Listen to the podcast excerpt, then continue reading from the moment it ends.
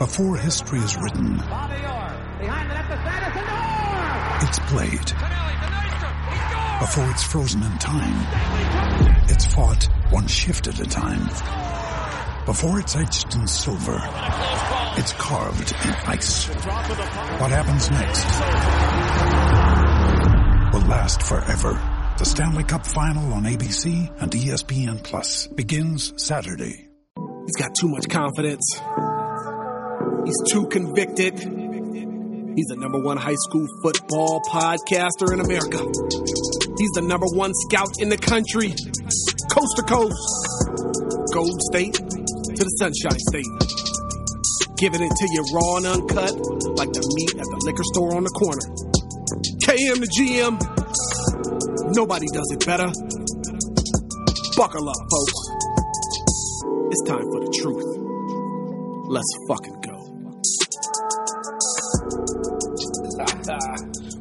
welcome. You're now listening to the transparent truth. It's the truth. And we're back. Man, it's like season four, year four. It's your boy, Coach Keith. Excited to uh, be back for season four. And I've had some time off, had a little bit of a hiatus, but we're back. And I'm excited about um, this season. I'm excited about this year. So much going on across the world in high school football, but most importantly, um, I'm safe, my family's safe, everybody's healthy. Hopefully, you guys are as well. So let's go ahead and get this show started. We're going to open up with a little bit of recruit report. All right, recruiting for the day. Um, I think it centers around three players and three different classes. First, I want to start off with uh, the number one prospect in the country, Korey Foreman, uh, was committed to Clemson, had been a big LSU lean, but I think that steam is worn off.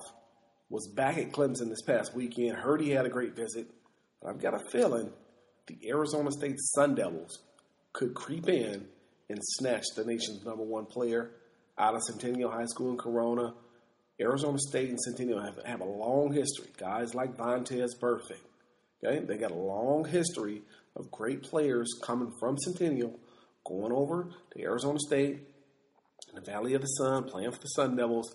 I have a sneaky suspicion Korey Foreman's going to end up playing for Herm Edwards there in Tempe. So be on the lookout for that. I want to take it across the country, Lake City, Florida, Columbia High School, 2022 wide receiver, Marcus Peterson, maybe the hottest prospect in the 2022 class. Um, he's up to 20 plus offers just, you know, weeks ago. It feels like just maybe two months ago, maybe, he had zero offers. And we, we had, uh, we, we've built up a relationship, uh, myself and Marcus, and I told him, dude, you're a baller. You're going to have 30 plus offers.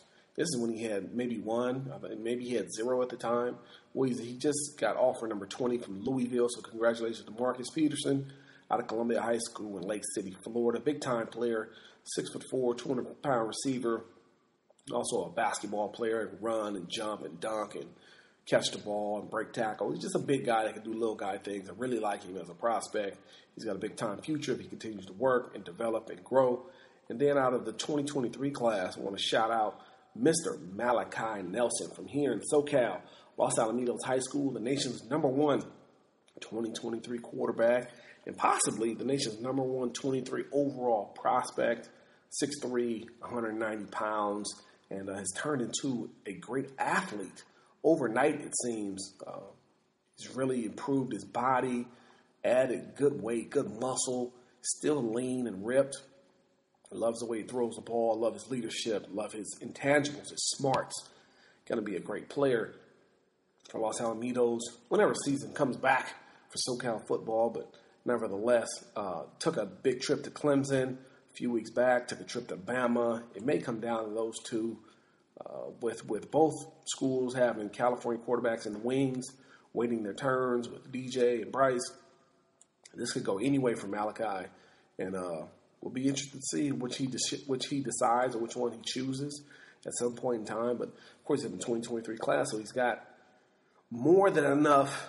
Um, more than enough opportunity to see both programs, watch how they develop over the course of the next couple of years.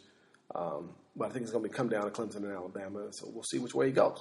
Anyway, that's my recruiting for today. Going to bring a lot more recruiting, um, kind of as we move forward in the show over the next few weeks and so on and so forth. My guy, Marcus Peterson from Columbia High School. He is my five star Friday guest coming up later on this week. So make sure you tune in. You're going to like this kid. Great personality, uh, very good sense of humor, great football player, wants to be a student. Uh, I really like him, and I think you guys are going to like him too. Be ready for the interview this coming Friday. All right, time to move along. Time to do a little bit of a recap. So, man, the pandemic has been a beast. Uh, again, hopefully everybody's staying safe. Um, if you're quarantining in the house, hey, good for you if that's what you choose to do. If you're not in the house quarantining, but you're out staying safe, good for you as well. It's been one heck of a nine month stretch. I mean, I know my quarantine started in March, mid March, and uh, we're now into December, which is mind boggling just to even think about. But um, a little bit of a recap. Started something, you know, new and innovative and creative, something different in the industry. It's called Showcase Football. Very, very exciting uh, platform for players to to learn how to play the game the right way, be taught by great coaches, and get a chance to go out and compete um, at a high level. Real football. No one hand touch, no two hand touch. This is really fast, physical, but smart football. And um, it's something that's growing rapidly.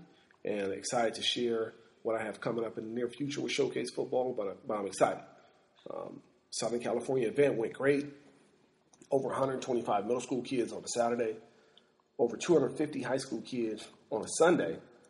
It was a great event. Even though it rained and the weather was poor, we still got it in. And the kids seemed to have fun. The parents loved it. I thought the kids looked great in their gear. It's really good competition.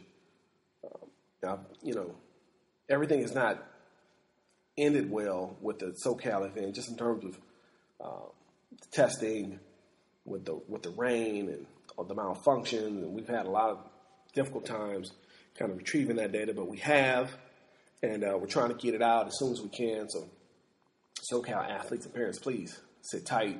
We'll get it to you as quick as we can. It's going to take a little bit of time. Moving on, uh, NorCal Showcase 1122, which was November 22nd, a little bit over a week ago. Excellent turnout. Wanted to reduce the numbers just because when you get too many numbers at a showcase, it becomes a logistical problem. So we had 150 kids total in NorCal um, high school event, and I loved it. It was enough to get the type of uh, reps in action and, and situational stuff that we wanted to get into, but not too many to where guys weren't able to be satisfied with the amount of reps that they got. NorCal Showcase was great. So, anyway, SoCal Showcase, Malachi Nelson, quarterback Los Alamitos, who I mentioned earlier, was our MOP. Um, defensively, um, our MOP was Mason Graham, Servite High School, defensive lineman. Outstanding job by him. Um, NorCal, MOP, Jaden Rashada, Pittsburg High School, big time 2023 quarterback, dual threat kid. Um, our defensive MVP was Trevor Moser, uh, Legacy High School out in Nevada. So, really good players, uh, really good competition, really good coaching, and I just love the energy and the passion and the emotion that comes along with showcase football. It's, it's an, actually like a real college football practice or game, and it's fast and it's intense and it's physical, and guys really get after it. And, I'm going to continue developing that platform and with my coaches and with my partners. And we're going to make it as best as we can make it for the parents and the kids that are out there who want to play football in the offseason but reduce the chance of injury. And I'm excited about that. Let's move along. Uh, I want to talk a little bit of college football, right? You got college football playoffs. It's going to be coming up here soon. Bama's number one, Notre Dame's two, Clemson's three, Ohio State's four. It's going to be interesting. Uh, Bama, they look like they're two touchdowns better than everybody this year. They've got a loaded squad. Um, Notre Dame, pleasantly surprised with Notre Dame. I think Ian Book, the quarterback, um, is a, never say die type of guy.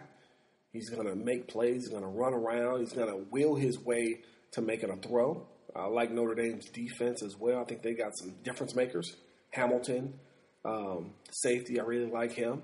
I think Clark Lea is a is a really good coach. I knew Clark from back in the day in the mid 2000s up at UCLA where he was an intern. So I like what Notre Dame is doing. I love Javon McKinley, Centennial Corona uh, former wide receiver, doing a great job. So Notre Dame looks good. Clemson, you know, they're, they're beating up on lesser opponents, but, you know, you can't count out Trevor Lawrence at all. Can't discount him. Um, he's as talented as one could be at the quarterback position. Um, and then, of course, they got running back Trevor Trevor Etienne, who's a miniature version of Alvin Kamara from the New Orleans Saints. I love him to death. And uh, Clemson, they're going to be all right. I think the defense is probably going to come along. I say Bryan Bresee back making plays from the interior. Um, they got some defensive backs on the back end who are, are highly recruited, really skillful, really athletic. So you got Clemson, then you got Ohio State. And I'm a little, got some questions there with Ohio State. I think maybe Florida might be a better pick for that fourth spot. We'll see how that shakes out. But Ohio State, of course, they got Justin Fields, who's probably going to be the number two pick in the draft, you know, in April. Uh, they've got some talented wide receivers. Their defense looks not as strong as it has been in the past. Of course, Jeff Hafley, their defensive coordinator, is now the head coach at Boston College. But Ohio State, um, interesting. I, I think they got to finish the season really strong. I really do. I know Indiana gave them, you know, a big scare. Uh, I think Florida is really good. I think Texas A&M has, has an excellent defense. Uh, offense has a lot to be desired in terms of passing the ball or in the passing game, but they got a really good run game and a really, really good offensive line. So, uh, college football playoffs is going to be interesting. If, if I had to say right now, if Notre Dame beats Clemson, it's a good chance that Alabama is going to beat Florida, and I think Texas A&M they get into the playoff because I think they beat Oklahoma. So you're talking about Bama, A and then you talk about Clemson, Ohio State, which is a rematch of last year's semifinals, Clemson, Ohio State, and then Bama, A and M, which I think is a problem. Um, Bama already blew them out earlier this year, and and Kellen Mond is struggling to throw the football. Anyways, that's college football playoffs. It's going to be interesting. Um, let's move on. Let's talk a little bit about Heisman race. It's synonymous with the college football playoffs. Well, you listen, got to tip my cap. I am not a Mac Jones fan. I was not, but he's won me over a little bit this year. He's improved dramatically. I think that competition with Bryce Young really made him step his game up. Um, Mac Jones, quarterback for Alabama, has had an unbelievable year. Of course, they're loaded on offense. They got a great offensive line. They got a great running back. They got great receivers. But Mac Jones has played really well. Got to give him credit. Got to tip my cap. Uh, love Kyle Trask over there at Florida, a guy who did not even start his junior year of high school at quarterback. Was was a two star or a three star recruit, and all he's done is wait his turn.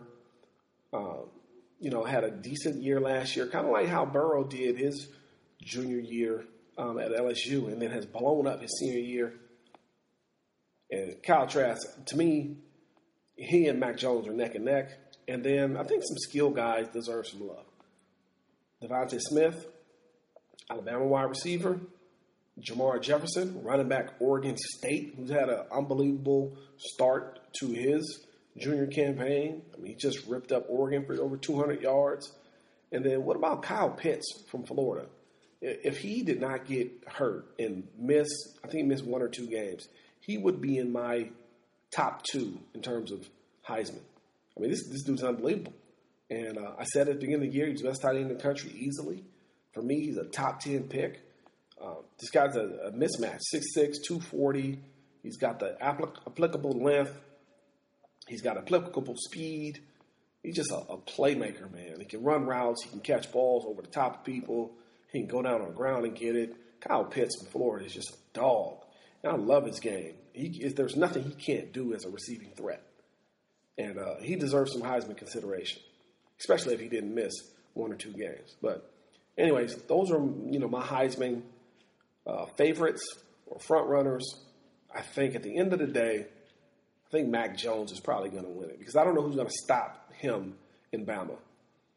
Um, and that's a nice segue to my next segment. Um, Alabama at LSU. It's going down this weekend, December the 5th. I'll be in attendance, headed out to Baton Rouge for that game. Headed out for multiple reasons.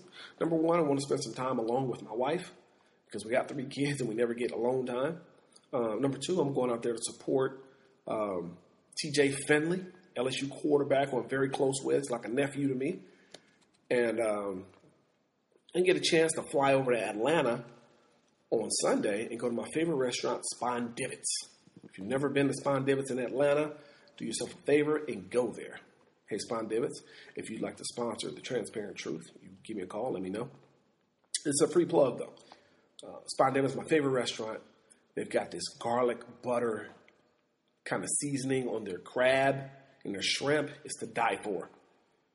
So I'm looking forward to getting over to Atlanta, going to Spondivits, spending the night there, and then flying back to New Orleans, hanging out in the French Quarter, and then coming back home. But Alabama LSU, that's what's going on this Saturday. It's going to be a tough game for LSU for multiple reasons. Number one, I think that this is a young LSU team. I mean, they got freshmen everywhere freshman quarterback, freshman receivers, um, freshman corner, um, freshman defensive end. I mean, they, they've got a lot of young guys and talented, but young. Bama's got a lot of talented guys with experience. Whenever you get that versus that, normally the talented, experienced guys dominate. There's always usually one way to attack Alabama. It's attack them on the edges in terms of the passing game and attack them, you know, between the tackles in the running game. I don't know if LSU has the personnel to do that. Their best receiver, wide receiver, senior, Terrace Marshall, he just opted out, which basically means uh, he decided he didn't he didn't want to play anymore and he wanted to get prepared for the draft and it's, it's hard for me to understand um, why anyone would do that the week of a rivalry game and, and then going to go face the best competition that he was going to face all year um, against Patrick Surtain and Josh Jobe.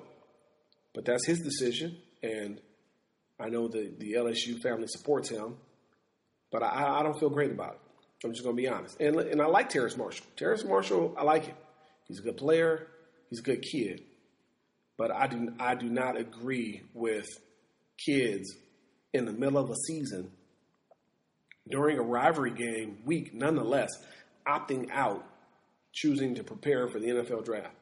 Now, if you're going to opt out the season before the season, fine. But once you commit to playing, I'm going to need you to finish that season off.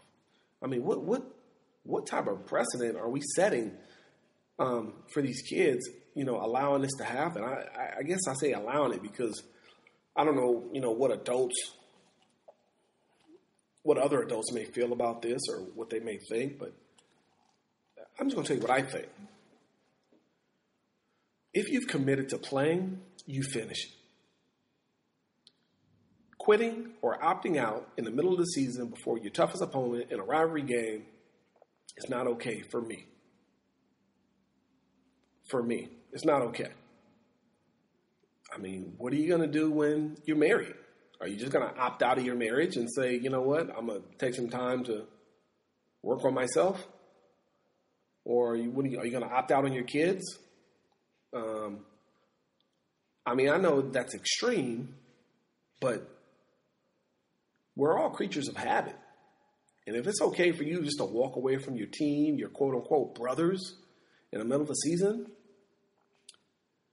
then you may feel like it's okay to walk away from your wife or your family or your kids at some point in time, which really bothers me. I, don't think it's a good look at all. Um, same way with transfers. Guys wanting to transfer the day after a game. Day after a game, I'm transferring. Listen, man, I don't have an issue with you transferring. But to quit the team in the middle of the season and decide to transfer does not sit well with me.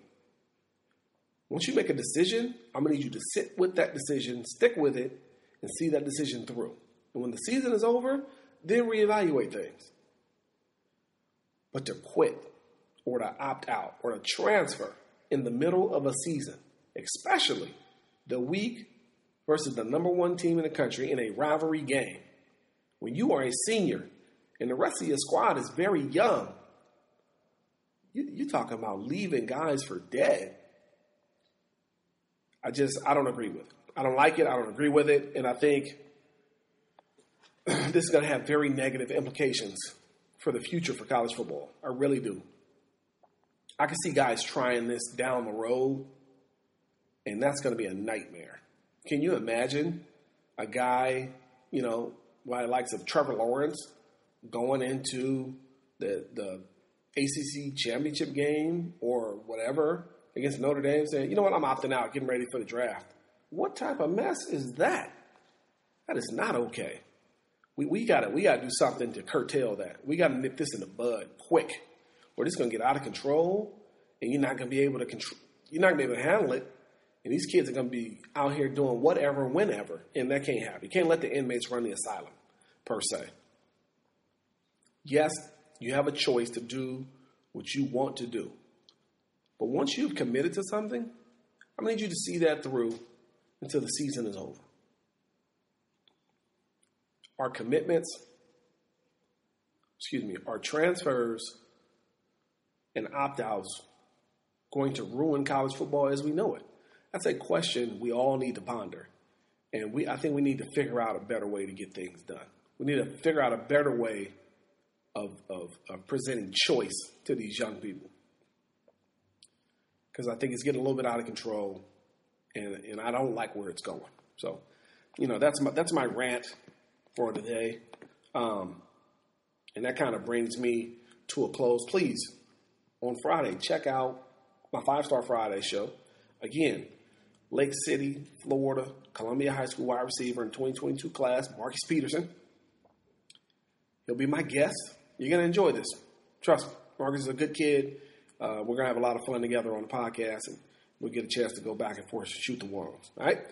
Anyways, that does it for Coach Keith. Transparent Truth, season four, year four, episode one. There's a new sheriff in town, and his name's Reggie Hammond. Y'all be cool.